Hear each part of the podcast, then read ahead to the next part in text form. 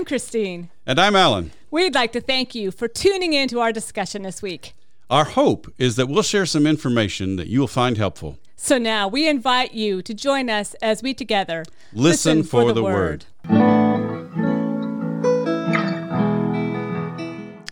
Hey, everybody, and welcome to our podcast today. As you know, we have been working through Luke, but now the lectionary takes us to John, John 12, verses 1 through 8. And this is the anointing of Jesus. And I have to say, this is one that I have always been drawn to. I think um, I was talking to Alan beforehand. I think a lot of women are attracted to it because it's it's it's an episode that involves um, a woman. So um, why don't you uh, take it away and let us know why you think this has been included here in this? Yeah, Luke you know, year? it's it's kind of interesting. I think that you know we're we're going along in the year of Luke, and you'd think Luke has plenty of fodder for the common lectionary, but this is an event that Luke's gospel doesn't really report in this same setting. And John's gospel gives us a unique perspective on this event. And so I think Mm-hmm. what happened, you know, as we said before, the, the Revised Common Lectionary tries to work as much of John in as they can into the three year cycle. Right. Now, we do have um, something closer in Matthew and Mark, do we, do not? Indeed, yes, we do. Yeah, um, this this anointing of Jesus at Bethany, Matthew and Mark do report and do report an anointing that is similar in many ways, but it is also significantly different.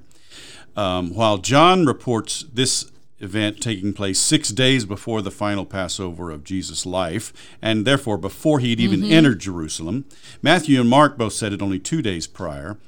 And so that would mean basically that that in in in in John's gospel, Jesus has not yet entered into that final Right. week of conflict with the Jewish leaders.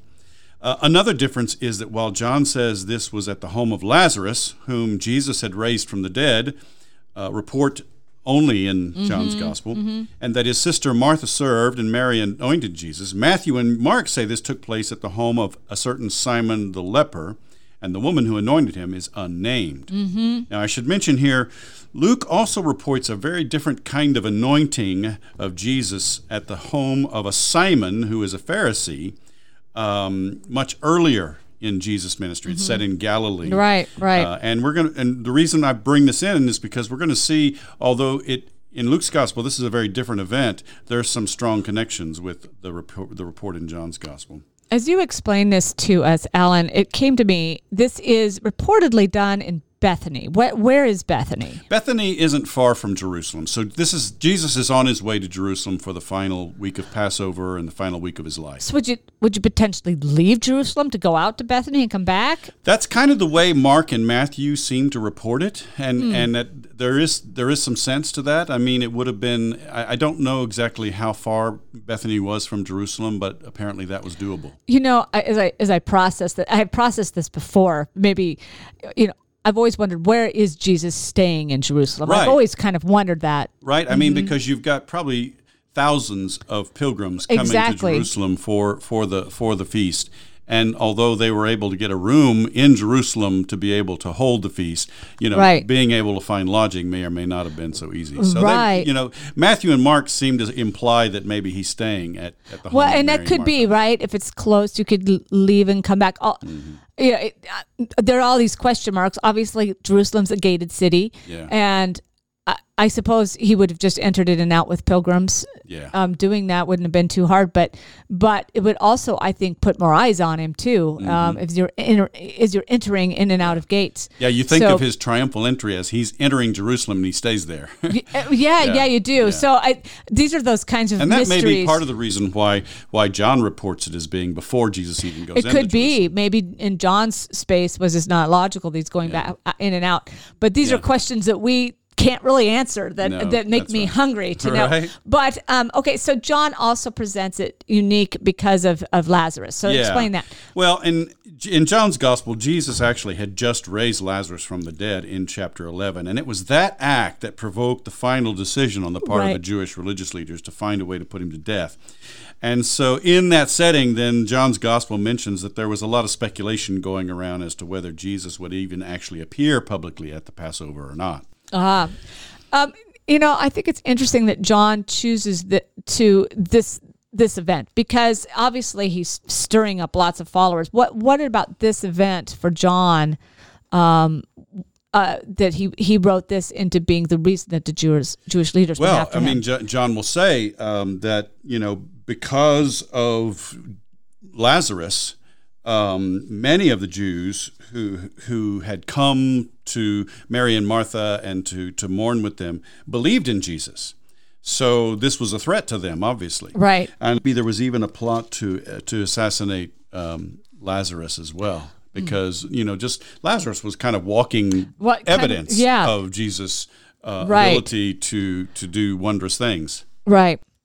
Yeah. So that make it it, it, adds kind of a, a fear factor too involved to the Pharisees. Not just he's gaining political he was a attention, but he's got this this kind of threat that he has Mm-hmm. um, abilities above. Um, at, Well, he posed he posed People. a threat to their control over the people. yeah, yeah, All right. So um, moving on, then um, this whole thing about um, Jesus staying with with Mary and Martha. So what? How does describe how then being in this house? If, this is Lazarus's house, um, how is this? How does this play out? Yeah, and you know it's interesting because John just kind of mentions it. You know that that Jesus came to Bethany, uh, the home of Lazarus, whom he'd raised from the dead, and there they gave a dinner for him. And so it's it's just apparently self evident to the editors and or authors of John's Gospel that if Jesus was going to stay in Bethany, he would stay with Lazarus, Martha, and Mary. And uh, you know, uh, perhaps you know, you know, one of the things we have to understand when we take a historical look at the Gospels is Jesus obviously had obviously had more followers than those who actually accompanied him Right. on his journeys, of course. and and they would have been scattered throughout uh, Galilee and Judah, I would say, and uh, Judea, and um, um, so maybe perhaps Lazarus and Martha and Mary were some of those those right. Obviously, Jesus. yeah. Uh, well, I think that's obvious. He, you know, they're obviously not mentioned as disciples, but Yeah. clearly they are. Yeah. They are friends, and clearly they are. Um, I would say they Believe were. in I them. would say they were disciples. They just not all Not- the, not all the disciples of Jesus that all not all the people who believed in Jesus f- actually f- accompanied him on his journey. Right, exactly. Ex- yeah, He had I other think that's a good way to put it. yeah. Yeah, that's a good way to put it. Um, okay, so what happens here? What what does Mary do? So while describing the meal that Martha served, which is similar to the report of Yep. the meal that Martha and Mary, where we have Martha serving and Mary sitting at Jesus' feet in Luke chapter 10, John tells us that Mary took a pound of costly perfume made of pur- pure nard, anointed Jesus' feet, and wiped them with her hair. You know, everyone's going to ask what nard is. Well, and you know, honestly, I really don't know myself, but but uh, nard was from the spikenard plant, and I don't even know what a spikenard plant is myself, but it's said to have a heavy, musky, earthy smell. So uh, those of you who are into essential oils, you can probably name that particular essential oil that that has that heavy, Right. earthy, musky smell. But um, it was also used as one of the oils and perfumes for the process of embalming a corpse. And I think it's important that here, this is a point of connection between John's account of this and Matthew and Mark's account. They report also that Jesus was anointed with a very costly ointment or perfume as well. But in that account, the unnamed woman anoints Jesus' head, not his feet. Mm-hmm. And interestingly, the, the mention of a woman anointing Jesus' feet and drying his feet with her hair is only paralleled in Luke's account in Luke chapter 7 of the quote unquote sinful woman who washed Jesus' feet with her tears and dried them with her hair before anointing them with a jar of ointment. That's in mm-hmm. Luke chapter 7, especially verses 37 and 38. Now, this is just an aside, but in the history of tradition, I think there's probably been sort of a process by which this unnamed woman who anoints Jesus becomes associated with the sinful woman who w- wipes his feet with her hair, which has been associated with Mary Magdalene. Yes, I agree. Yes, absolutely. Had, you know, in the church tradition, they associated Mary Magdalene with a sinful woman. yep. And and rightly or wrongly, I, I don't I don't think there's a real connection there. That I don't think that's fair to Mary Magdalene. I think that's you're. I think they're just um, collapsing too much together. They and I think what's interesting here is our factual minds want to make this into this kind of this even narrative, and and we can't. I think we have to. You can correct me if I'm wrong, but it seems that we have to take this and understand how our authors were using this to illustrate their understanding Sure. of Jesus and Jesus' sacrifice, as opposed to some kind of uh, the kind of uh, historical or accurate factual narrative that we want it to be. Right. Exactly. Exactly.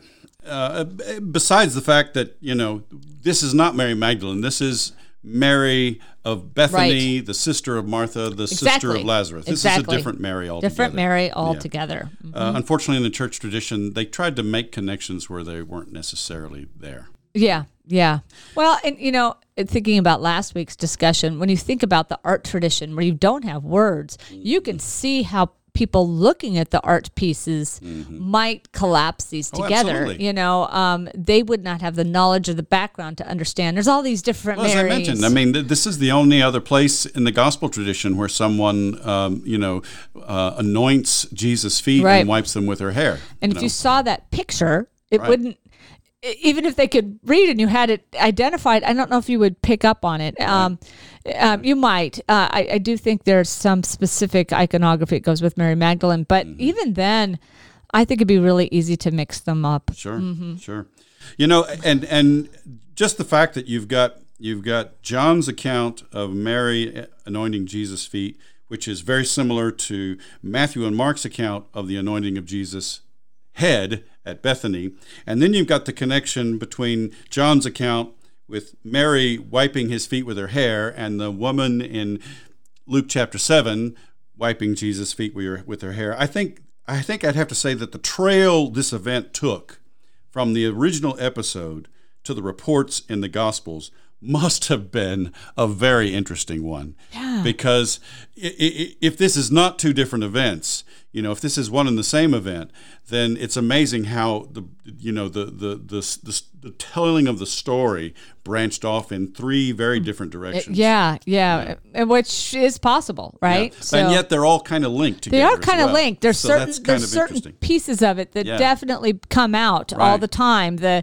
the expensive perfume is you know consistent, and the and the anointing parts aren't consistent. So clearly, there's I think there's some truth in the Yeah. In the in the stories. Yeah. Okay, so then in this count we also have Judas. So what's Judas doing? So John reports that Judas Iscariot, one of the disciples, So One- apparently he's there, he's there. which is interesting of course, because. he's with them. And, and are all the disciples with him or just Yes, Judas? yes. Okay. And so, you know, I think this is important because, um, you know, all of the disciples, including Judas, are with Jesus up to the final meal, right. up to the Last Supper. And it's after the final meal. Now, there is a distinction between John and, and the synoptics as to whether the final meal was a Passover meal. In John, it doesn't Right, seem to right. be. In in, in the synoptics, it does. does. But in in all four Gospels, Judas is at the final meal, and it's after the final meal that Judas goes out to betray Jesus in all four Gospels. And yet, this might be here a hint of it yes, potentially. you know, and this is something that's common in the in the in the gospel tradition throughout all four gospels. Wherever you have Judas mentioned, he's either betraying Jesus or he's identified as the one who would was going to hmm. betray Jesus. Oh yeah, yeah, that So- is true, and that is in that's in a text. Yeah. So Yeah. one of the disciples, the one that was about to betray him, Right. So you don't get that confused. wherever wherever you see that and and there is some some thought that there might have been another Judas he's called Theudas Yeah, in yep. some gospel accounts but there, there there may be some confusion there and so there might have been another Judas um, but um, you know wherever Judas Iscariot is mentioned he's mentioned as the one who was about who's going to betray Jesus and so John reports that Judas uh, objected to what Mary did, saying, Why was this perfume not sold for 300 denarii and the money given to the poor? And again, this is an element common to the anointing stories in the gospel tradition. In Mark, it is some who were there who raised the objection in anger that the perfume could have been sold for more than 300 denarii mm-hmm. and given to the poor. In Matthew, it's the disciples As a whole, as a whole who mm-hmm. were angry over so much waste. Only John identifies the objector specifically as Judas Iscariot. Mm-hmm. I think it was must have been important in the narrative flow of John's gospel to remind the audience here that Judas was the one who was about to betray Jesus. Um, and again, this is something that you know, even in John's gospel, when when when Judas is mentioned earlier on, he's he's he's identified as the one who would betray Jesus. Right. But I think the point of this is that that John, John's gospel is trying to alert the reader or the audience to the fact that Jesus' crucial hour is drawing near. That this is this is this is going to happen sooner rather than later. So then, you know, both Matthew and Mark agree that that the objection was that such valuable perfume should have been sold and the proceeds given to the poor. Um, 300 denarii would have amounted to a year's wages for a manual laborer. And if you use about a 12 to 15 dollar an hour average, perhaps worker's wage, that would come up to about 25 or 30 thousand dollars. So this was this was no small Right. um, no small matter. Uh, however, I would say that's interesting that Mary uses a pound of pure nard. Um, later, John will tell us in John 19, 30 and 39 that Joseph of Arimathea and Nicodemus used a mixture of spices weighing 75 Yeah. pounds to prepare I Jesus' body for burial. That seems obsessive. When you think about 75 pounds. well, one, one commentator said this would have been a burial fit for a king, basically, that, you know, Yeah. Uh, you know, I'm sure most common people didn't have the resources to use that much uh, in the way of, of, of oils and spices to prepare bodies for Right, burial. right. But um, if if we assume that Joseph of Arimathea had his own tomb, Right, he was we rich, assume right. He might have had the means to be able. Prob- to oh, I, he probably did. Yeah, that's it. It just doesn't seem like a body could use that much. But but again, that it Well, it had to do with they, you know, they they The imp- they would kind of- they would wrap the body Right. and and they they would wrap the body in these oils and spices. yeah, yeah that makes sense. Yeah. All right. So then John's gospel continues to disparage Judas, telling us in another narrative aside that the reason he raised this objection was not because he cared about the poor, but because he was a thief. He kept the common purse and used to steal what was put into it. Mm-hmm. That's John 12, 6. And this is the only place in the whole gospel tradition that identifies Judas not only as the one who would betray Jesus, but also as a thief who stole from the common purse they shared. We don't have any other indication of that. The only other connection between Judas and money was that he agreed to betray Jesus for 30 pieces of silver, and that detail is only found in Matthew's gospel. Mm-hmm. I think, you know, that's such a ubiquitous part of the gospel story. We think that all the gospels mention this. Only Matthew's gospel mentions that. And yet, and yet, I wonder to what extent, because both John and then here we have Matthew associate him with money, Mm-hmm. that that is kind of the common. And of course, think about, you know, I'm going back to our, our visual images, but uh, we can see even Da Vinci's Last Supper with, he's got the little purse on his Right. head. So I think this does reflect that this becomes part of the lore, at least that Judas Mm-hmm. Surely. and money go together. Surely. And what do we know about money?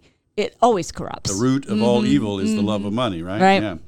So, um, you know, I find it interesting though that John, even John's gospel doesn't mention that Judas betrayed Jesus for money. He just betrayed Jesus. Right, right. So this this aside, however, about Judas, I think alerts us to the likelihood that the objection was not based on sincere concern for the poor. And by the way, Right. I would say that probably also applies to the to the accounts in Matthew and Mark. They don't have this big thing about how you know the person who raised the objection was Judas, and he was not only the one who was going to betray Jesus, but he was also a thief. They don't have any of that. Right. But Right. even in Matthew and Mark, the, the, the objection that it should have been given to the poor rings kind of hollow.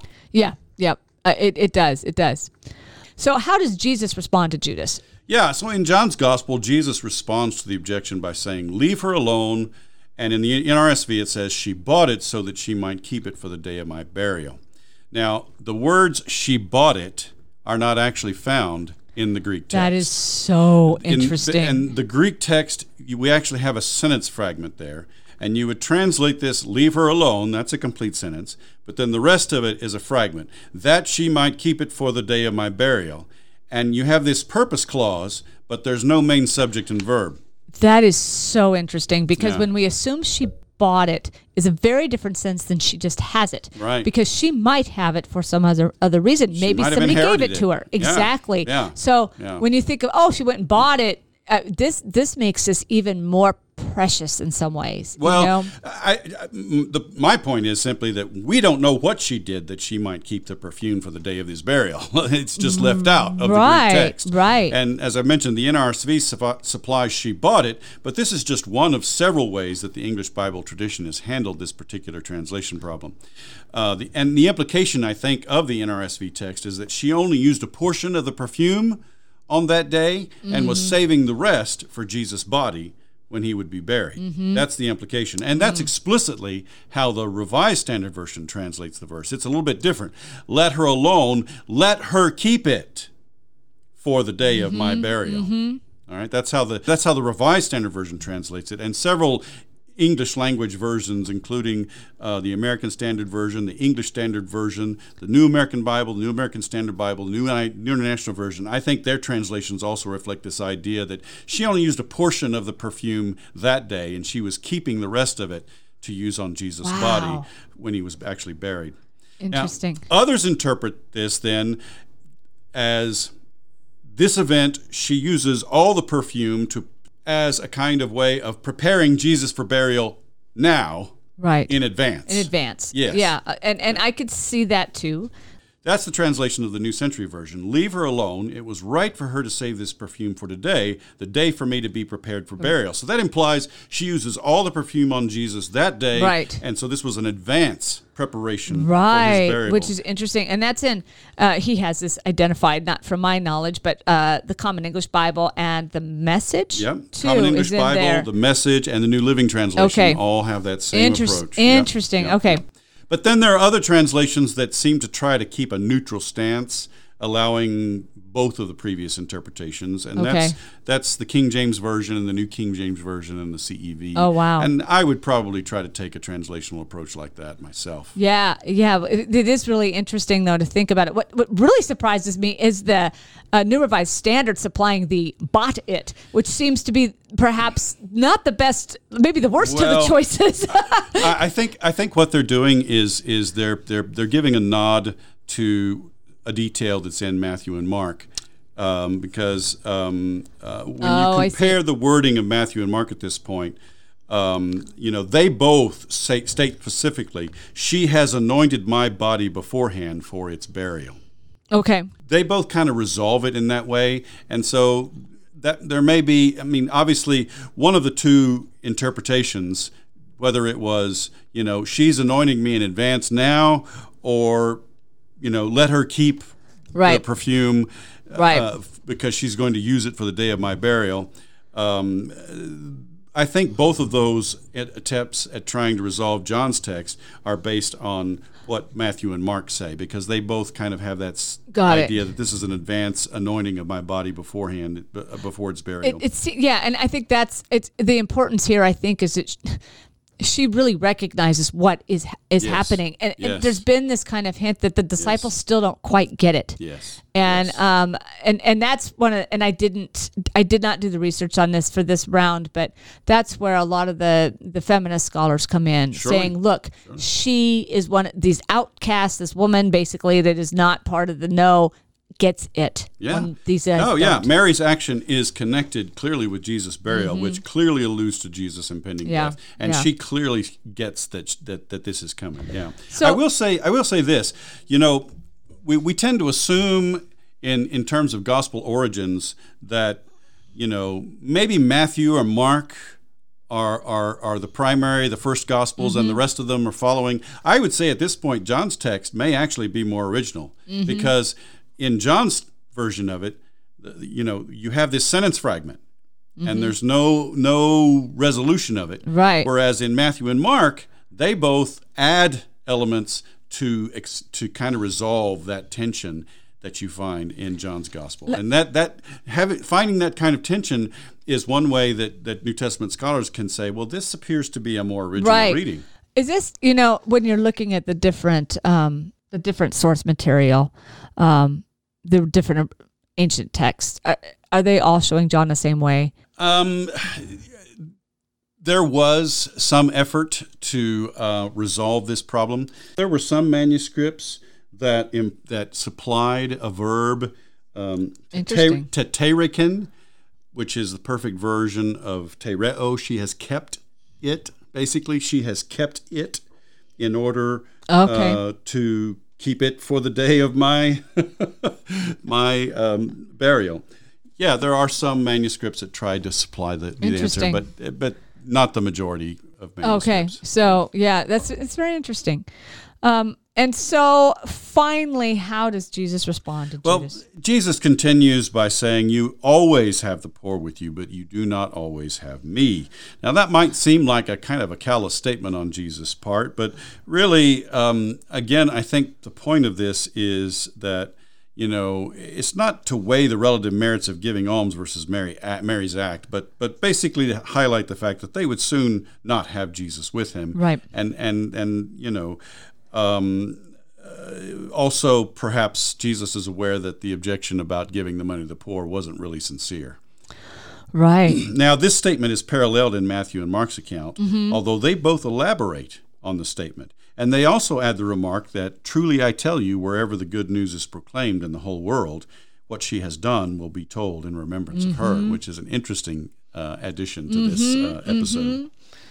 But it's I, I do think it's really significant again for for the feminine view of this too is that this is a woman that's going to be remembered. And Mm-hmm. i mean basically prior to this the only other mary that's really Oh, oh, oh, recognized right, was was often the mother of jesus.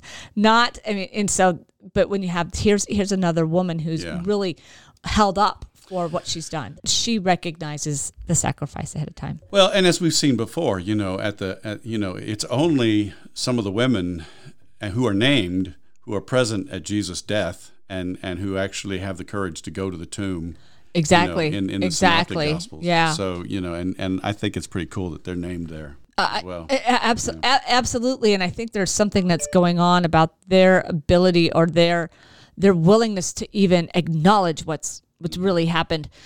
Um, not only in her case does she understand what yeah.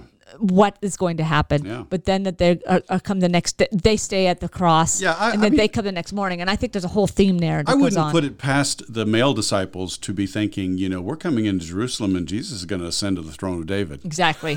And Mary understands that no, that's not what's going to happen. yeah, I, I, it, I, it's a very interesting theme that we don't often pull out as much, but um, it's it's. uh, I think there, I think there's, and I, as I, I didn't focus on that this time, and uh, but I, I think there's something definitely there. I think so too.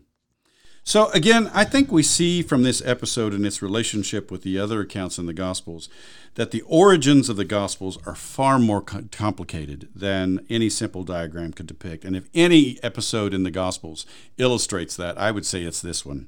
You know, there was clearly a tradition of Jesus being anointed at Bethany shortly before his death, but the details show connections with a very different anointing story in Luke's Gospel, as well as the accounts in Matthew and Mark. And the end result basically is that some biblical scholars have concluded that these are variations of the same event, while others believe that there were two separate events that were mixed in the process of the gospel tradition. Uh, and one scholar, uh, Ernst Haenchen, who's a notable source critic, says basically a very complicated set of relationships is involved among various facets of the tradition here. Yeah, And- well, I think that's the best way to say it, right? is. And we we're never gonna really know, but No. but um, it clearly this is a, a story or stories that has made its way through the tradition to people that people are going to recognize and know, and that Well, and in good German fashion, uh, as, a, as a notable source critic, Ernst Haenchen, in his commentary on John's Gospel in the in the Hermeneia series, he, he gives us about three pages worth of outlining his view of, of how this one episode uh, started with Mark, of course, and went to Matthew, and then and then Luke and John. oh well, interesting, interesting. But then he does say this. This is complicated. Yeah, he so does. at least he offers that out for it too, Yes, and yes. I you could see how one might want to develop it in that way, but I think to assume that that's how it happened. I'm not sure Mark was the first. I, episode. agree. I, I agree. And of course, you know me, I am always willing to think about what, what the oral tradition had done with mm-hmm. this. I I think there was a lot of development in the oral tradition prior to any written Mm-hmm. documents. That's what I mean. This strikes me as a story that was being told before anything was written down. Yeah. This woman who anointed Jesus, which I think is so important because this whole Again, Well, she going on my broke- women's thing. She broke a boundary, you know, that women didn't do that. She she broke a boundary. She foresaw what the disciples Mm-hmm. could not see, and uh, this would have been dropped. Women's stories, as we know in the Bible a whole, as a whole, are not that important. And But um, when the, when they do happen, the wom- the women tend to be named. exactly, we don't know the name of the Egyptian pharaoh, but we know the name of the two midwives who who helped birth Moses. Exactly. So the point is here, this is part of the oral tradition. This is something that people held onto and remembered and told. And for all I know, it might have been told largely by women. Yeah. You know, Who it's knows? it's hard to say. Yeah, but it is. um, it is. Anyway, I, w- I think it's fascinating from that perspective, but I would say that the main purpose of this passage in John's Gospel is to alert the audience or the readers of the impending events. Judas is going to betray Jesus sooner rather than later, within days. Mm-hmm. Jesus' death is going to come within the week, and his burial will follow. Yes. And in light of the subsequent events in John's Gospel, Mary's act, I think, makes most sense as a preparatory, as an advance anointing Yes. for his burial, rather than a preliminary anointing that she would complete later. I because there's no account of her going back to the tomb. I think this makes sense too. Yeah, yeah. yeah. I So, think that makes sense. so. I think that's what's going on here. She, she's, she's doing an, she's, she's honoring Jesus with this preparatory or advance anointing of his burial. I think that makes sense too with the tears and the, you know, Mm-hmm. Right. the uh, this that makes sense to me too. Yeah. Mm-hmm. Yeah. All right. Well, we'll be back and we'll look at some of the Reformation themes that they pull out of this. All right. Thanks. Thanks.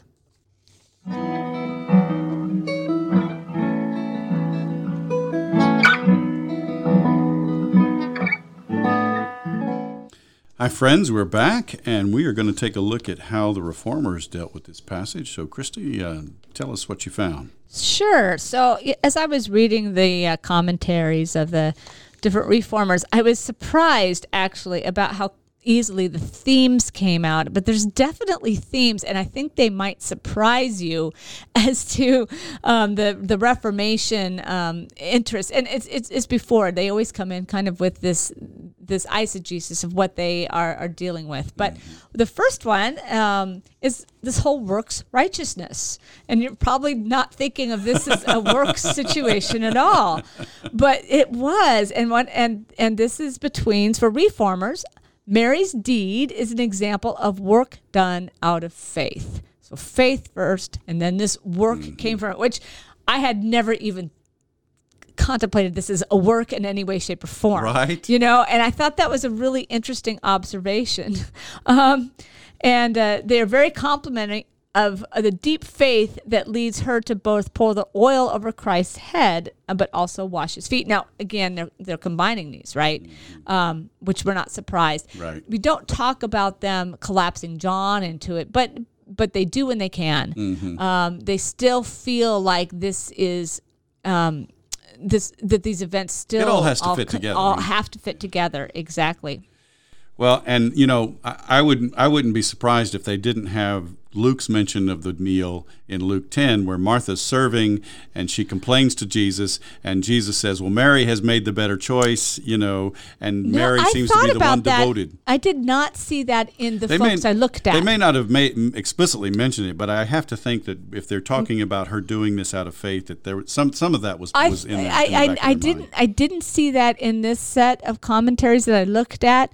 Um, I bet that is being discussed here and there, but um, I think they see that as a different event. Um, Sure. Oh, for sure. sure. Oh, sure. Uh, sure. But no, I didn't see that connection made, which is interesting. But in this case, the work of Mary is good because it emanates from her faith in Christ Yeah. and not out of a choice to judge, but rather to know, um, rather that it is pleasing to God. Mm-hmm. Um, and uh, one of the reformers, Johannes Brenz, I've mentioned him before, claims that if we that we are assured that it is pleasing to God because of the fragrance which lingers which- in the house. which lingers in the house. And he allegorizes this and claims that this is the fragrance Ah, of the gospel. And he was the biggest one to make a big deal out of this. Uh, this fragrance, but this was in others as well. This idea that the fragrance is somehow a, a reflection of how pleasing this is to God. Well, and again, I, they, they may not have mentioned this explicit passage, but you know that's a theme that, that Paul brings out that that you know he goes about doing his work Mm-hmm. as a fragrance of the gospel. Well, I thought about this in terms of some of the Old Testament pieces where, you know, the, the fragrance of the of the sacrifice, Oh, right? You know, sweet smelling fragrance Uh-huh. in, in, in to God. Yeah. and I, I actually didn't see that in the commentaries, but it did come out that that might have been part of the influence. So anyway, I thought that was uh, probably none of you thought about the fragrance in that. You probably, that we, kind we of hardly, I hardly discussed it in my segment. Yeah, yeah, exactly. But this was a, a kind of a big a big deal. So that was one of the themes. Now a second one, which is is not is not so hard, but that this is a foreshadowing of the resurrection. That the fragrance lingering in the room foreshadows Yes. the resurrection. Yes, yeah. yes. Sorry. So um, this fragrance goes on further to act as that foreshadowing of the resurrection. And I think uh, what is significant here is the importance the reformers give to this event. Um, is it is an acknowledgement of the reason that the story is in the gospel altogether. You know. Hmm. Huh, wow. So it's it's all about the lingering fragrance. Uh, yeah, pretty much. well, they well they don't really take that don't take that modern approach. They are looking for how it fits within the story of Christ's past passion. Why does Jesus go to Bethany? What is the significance of the anointing with oil? Um, reformers are, of course, are very clear that the oil is not to be copied as part of a ritual. This, according to Calvin, is exact opposite. God certainly does not approve of outward display. Of course not. Um, this is, according to Calvin, a one time thing for Jesus who is headed to the cross. It reminds us of the significance of the event and um, the really true promise of resurrection, the beauty of the sacrifice that will come from such a horrible event. All from the fragrance that lingered in the Yeah, room. this all, this all stems from the fragrance that lingers in the room, right? Right. Um, the gospel will remain. The scent will remind us of the resurrection. and of course, this is done at Lazarus's house. This fact is not lost on the reformers who felt that Lazarus, being resurrected from the dead, was significant to the event of the nard. Well, and it's even mentioned that you know it was at the house house of Lazarus whom Jesus, had, raised, from, the, dead. right? Exactly. So, they they found that really important.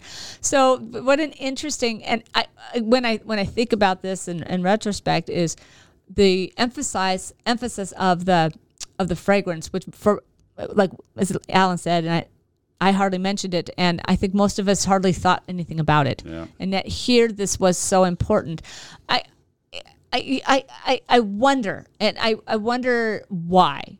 I- It, it, is it because of what we talked about before, or does it have something to do historically with the age? You know, when everything smelled really bad all the time.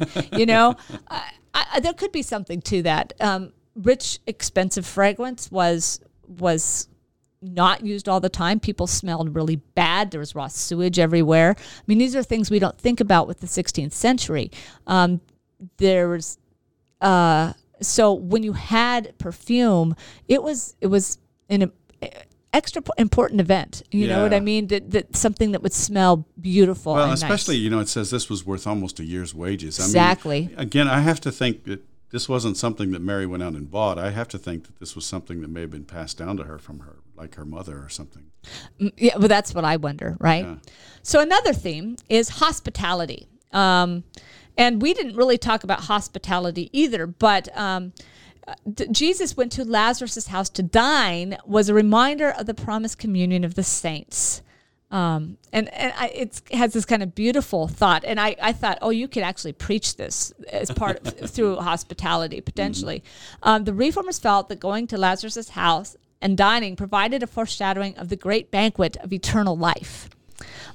Well, there is a thing, you know, especially in the Synoptic Gospels, where um, most Gospel scholars will, will point to the connection between Jesus' meals that he has with just common people and the Last Supper, which clearly points forward to the eternal, you know, the banquet of God in, in the kingdom. So yeah, that, that's not that's not that much of a reach. No, actually, I, yeah. not at all, not at all. One, um, and, and um, Francisco de Toledo, a, a Spanish Catholic theologian, goes so far as to assume that this is the house of Simon the leper, which we of course saw in Matthew and Mark, and implies that all can be saved. You know, because If, if Jesus is dining with a leper, then Exactly, all can be saved, yeah. exactly. Yeah. An- another theme is that of poverty versus luxury. Um, many of us feel um, th- this this all has to do with the the situation with the nard and the, and the wasting of money in the of the nard, um, and most of us feel like the criticism of wasting a art is not really out of line. I mean, there seems to be such such a, a criticism of, of when we seem to be extravagant in the church. You know, Well, and that's a good reformed uh, position. right? Absolutely. I'm in a we're in the middle of a capital campaign and, and once in a while you do hear those you don't need to spend all that money on on building. You should be spending it on the poor. And um and reformers, particularly Calvin, want to emphasize that God is not encouraging us to be extravagant. Um, but but we still need to to worship God. After all, says Martin Butzer, the disciples were themselves poor and not accustomed to such luxuries. Sure. And he believes that the other disciples would have agreed with Judas, Yeah. like we saw in the like other we saw gospels. in Mark's Mhm, gospel. yeah.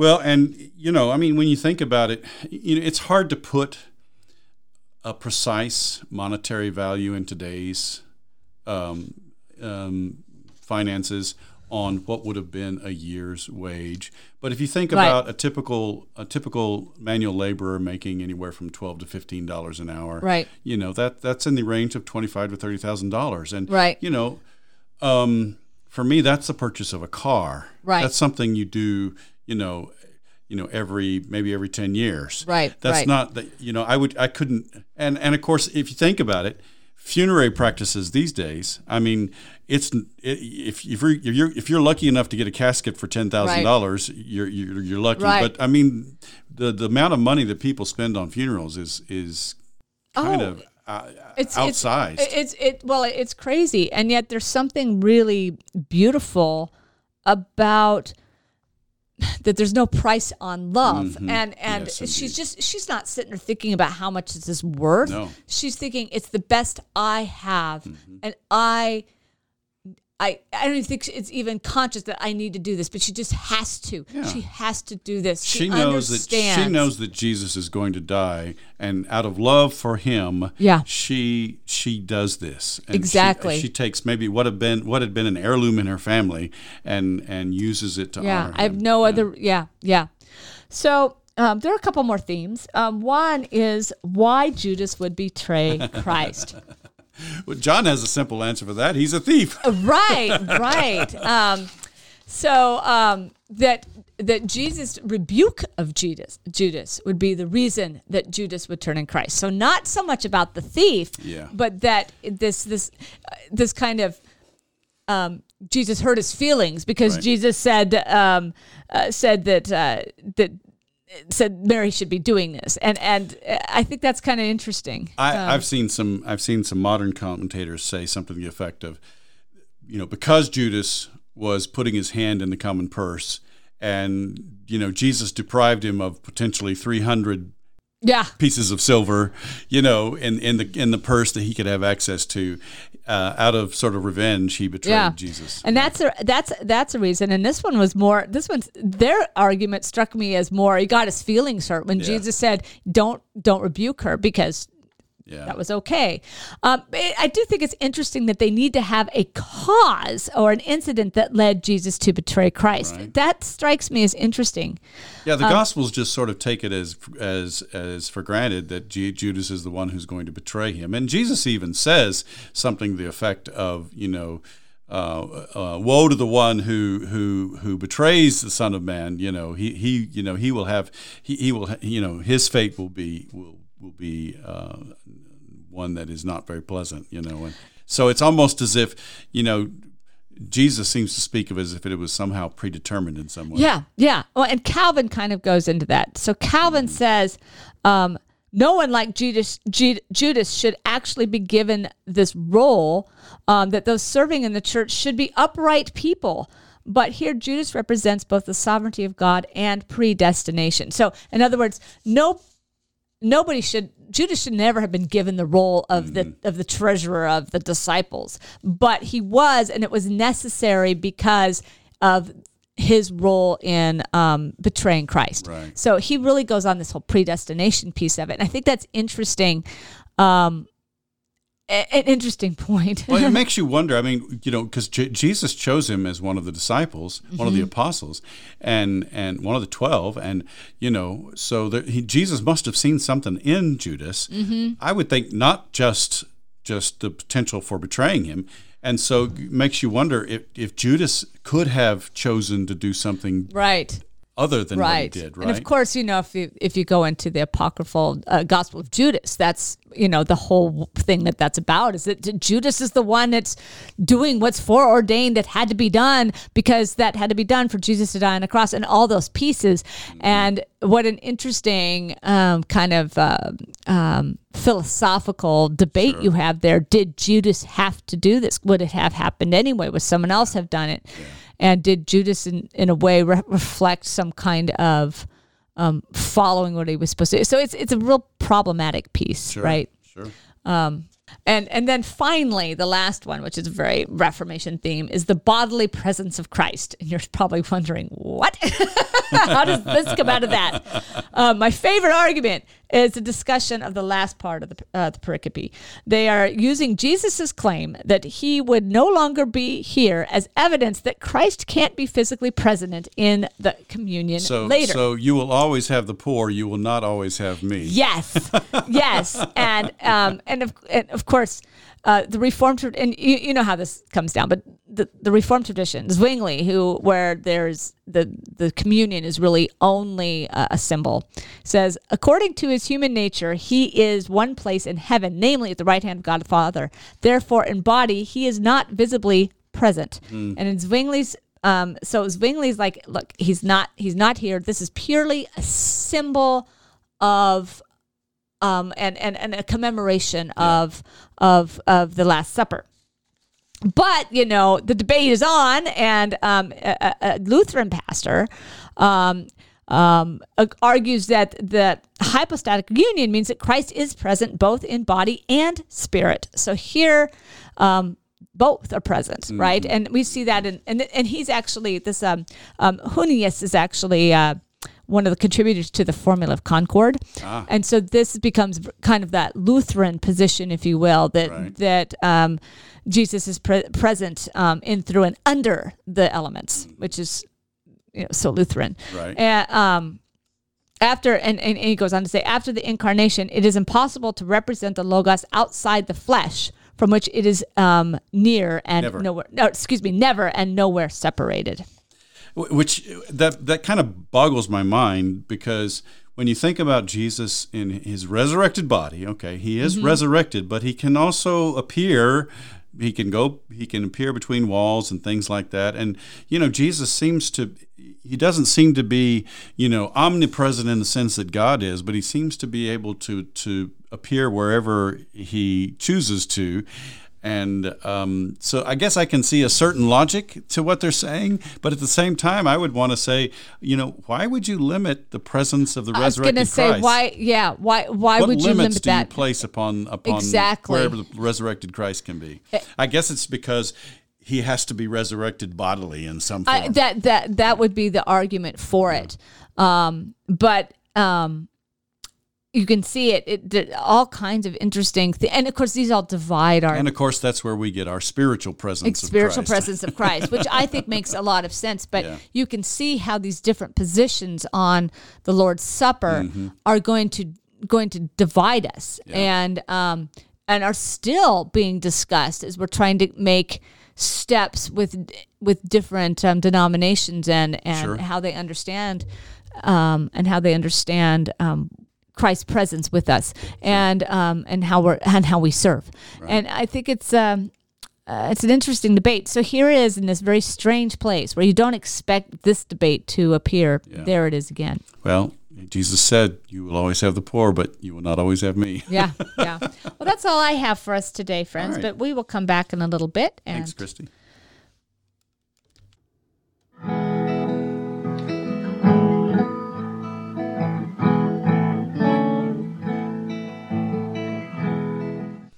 Hi, friends. We're back, and uh, we think we're going to focus uh, on discussing how really this act of Mary in anointing Jesus um, is meant to be a kind of advanced preparation for his burial and pointing forward to his passion and his death.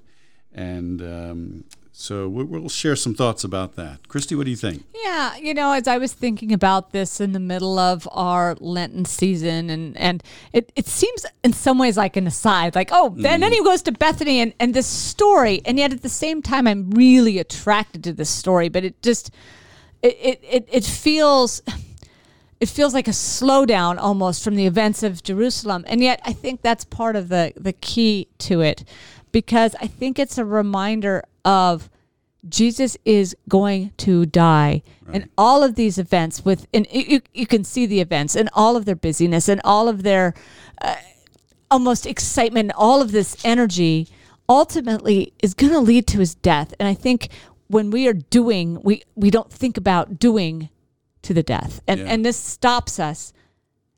And we have to take a breath and look. Yeah, right. And so this anointing is actually a huge piece of that, reminding us that that we're walking towards a very sorrowful event. Sure. Mm-hmm. Yeah, and and you know, in John's gospel, um, this event is placed a little differently. In Matthew and Mark, it's placed right in the big middle of all it's it's after Jesus really has all his debates with the Jewish leaders in the temple. In John's gospel, it's right before the the triumphal entry, right before he enters Jerusalem. Mm-hmm. So this is like the last stage of his journey yeah. before he uh, enters uh, Jerusalem. Yeah, that well that's true. That's true. And and and but and so from that perspective, I think it does make some certain sense to to to to sort of take a break from Luke and to, to take a look at this particular event. Luke doesn't report the anointing at Bethany in connection with Jesus' final uh, week in in Jerusalem. Jesus right, has that anointing right, earlier right, on in Galilee. That's right. right? That's Luke right. has the anointing earlier. Right. So the the placement of it, and I, but even whether it's it's the Jerusalem week or it's coming into Jerusalem, it's still this event, mm-hmm. and it it kind of takes you away. You know, I think of a private dinner at someone's right. home, this kind of intimacy with friends, this kind of, and yet out of the public eye, out of the public eye, mm-hmm. and yet here's this event, this this anointing by this woman who is not by the standards of the day an important person, right? And here she is recognizing what is going to happen. And i think that's significant. Yeah. I have a, and i have a couple of thoughts about that. Um, you know one one thought is i wonder i wonder what the the 12 thought about all of this. You know um, uh, john tells us that it was judas who ob- objected matthew says that it was some of those who were present Mark says the disciples mm-hmm. as a group right. objected, right? Which which I think would would imply. I mean, it goes along with the theme of not understanding, right? Right. That fits gospel. perfect with the, Mark's the, gospel. The, the male mm-hmm. disciples of Jesus didn't understand. They don't understand. I, I can really envision them thinking, "We're on the verge. You know, we're in Jerusalem. Jesus is about to ascend the throne of David, mm-hmm. and we're going to be ruling over Israel." You know. Yeah. and, and, and it's Mary who sees through all of that. Mm-hmm. ego basically right and recognizes and she's the one who gets the fact that Jesus is going to die. Right. Now, right. I think that also has to do with John's context, the context of John's gospel, because you know, in, in the in the raising of Jesus, in, I mean, in the raising of Lazarus, um, you know, he, she and Martha both have pretty significant interactions with him. Right. And, that's true. That's true. And you know, I think she, I think she might have been you know, I don't know if she might have been aware to what extent were the characters in the Gospels aware of what the Jewish leaders were doing. I don't know. They they lived in Bethany. Um, apparently, it was close enough to to have some interaction with Jerusalem, but maybe this was just simply she got what Jesus had been trying to say to the other disciples mm-hmm. all along that he was going to die. Mm-hmm.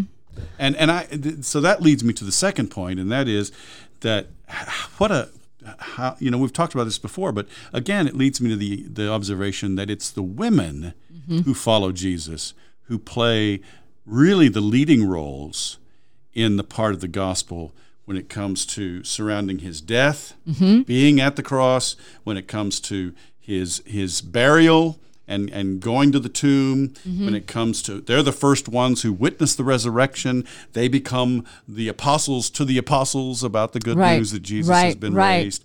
And and I you know I I think you know we need to we need to remember that that that that's a part of the story as well. Right, right, and of course, I, I would push I would push this even further. To be honest with you, um, and and and it, because obviously it's it's Mary, Mother Mary at the birth, right?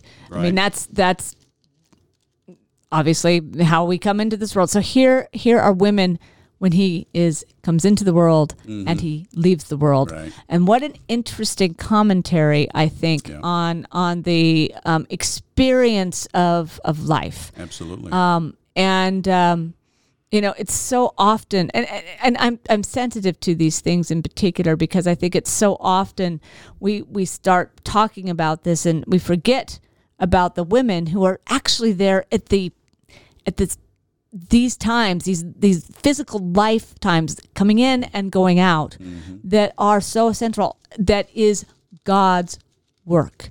And so always are men and women together um, in this whole space. And so um, I just I, I think there's something exceedingly important about women being at the death. Yeah. Mm-hmm. Well, and and this is you know we're thinking generally in terms of the gospel story, but I think it's important to point out also in in John's gospel we have this very touching scene with Mary Magdalene in Yes. you know at the tomb Yes. where where uh, Peter and presumably John, the beloved disciple, come. They hear the report of the empty tomb. They come. They race to the tomb, and they find, don't find him there. And apparently, Mary Magdalene has come, and then she is the one who sees. She's the first one to see the risen Christ. Mm-hmm. Yes. so it's yes. yeah, it's- yes. it's um, you know again you know they the women are the ones who play Mm-hmm. really the most significant role in connection with the death and the burial and the resurrection Yep, of Jesus. Absolutely, Yeah. absolutely. So, um, what it and again, and so then you look at the story again, and you're thinking, hmm, and here it is included, and included in this way, and and now of course, um, uh, uh, I don't know. I I, I guess it, it it's just it, it it's it's kind of like it it kind of reminds me of there's all this stuff important stuff to do and and and yet there's a sense of this is more important than all of it It- in a way you know it's kind of like oh you could sell this you could give this money to the poor this is why are you why why are you stopped here to allow mary to do this to you and yet it's somehow it's more important than everything else Jesus says, Mm-hmm. "You will always have the poor. You will not always have me." And I Exactly. think Mary gets that. i think so Mary too is, and I think she's brokenhearted because she gets that. right you know and that's why she does this amazing Mm-hmm, act because she knows something is about to happen that jesus Right. is not going to be with them anymore and out of her love for him and out of her grief Mm-hmm. that you know he's going to die right um, she does this amazing act she takes again what I've, I, i'm i'm thinking may have been an heirloom in her family and and uses Right. it I think for too. his for for, so for too. him to properly prepare him for his death and burial that is to come. You know, it's reminding me of a story. I don't think I've told this story, but I was um, I was in a program um, with one of the colleges in town, and it was uh, preparing future faculty. This was uh, much earlier in my career when I was um, preparing to be a college professor. And I remember working with this this fellow one day, and I came, and he stops me, and he says you know, I don't have time for lunch. I'm a busy person. I have to be doing this and that and something else. And I was five months pregnant. And I looked at him and I said, Yeah, I eat lunch. and it just reminded me of how how righteous and important his stuff was. And I'm like, I'm taking care of another baby, a baby, A life. a life. Yeah. And guess what? I eat lunch. right. And it reminds me of that because this is about life and death. And she gets it. She gets it. And while the other apostles, while the apostles were very likely thinking about what, what glory they would have when they came into their to their you know when they got Exactly. their true recognition that they deserved, perhaps similar to your colleague, Mm-hmm. uh, you know, she was thinking about things matters of life and death. Right, right. That's you know what came to mind with me, and um, and and the ultimate um, and this and, and this ultimate death and and undoubtedly awareness that this resurrection would come too. I mean, I think she even even had that hope. Yeah, well, because he raised Jesus Lazarus, Lazarus, from the dead, right? exactly. Right. And Exactly. so, and the things he said to, to to them, you know, and really the confessions that they made of their faith in him were pretty amazing. Mm-hmm. Yeah. You know, as I as I think about it, you know, maybe maybe women. You know, I mean, you said this before, but I mean, it really kind of sinks home to me as a guy. You know, I'm kind of dense on some of these things, as some of the other guys are, obviously. Mm-hmm. Uh, but the connection that women have with birthing life and and all of that Mm-hmm. may have may have made Mary more sensitive to these matters of life and death that the others missed out on. Uh, it, I, I think it could. I mean, they, they are around, you know, they, even if they don't have children of their own, they're usually around in some way, shape, or form. Women that have had babies, I mean, that's women's domain kind of space. And so there definitely is um, a connection with that new life, you know. Um, and, and, and I think it was the women who went to, who were the ones that were going to go prepare the body. So they're, they're kind of involved with that death Yeah. too. Yeah. Yeah. Yeah. Amazing amount of courage and insight and faith on the part of all of them. Yeah. Yeah, really, really there is. So Yeah. thanks, Right, Alan. thanks.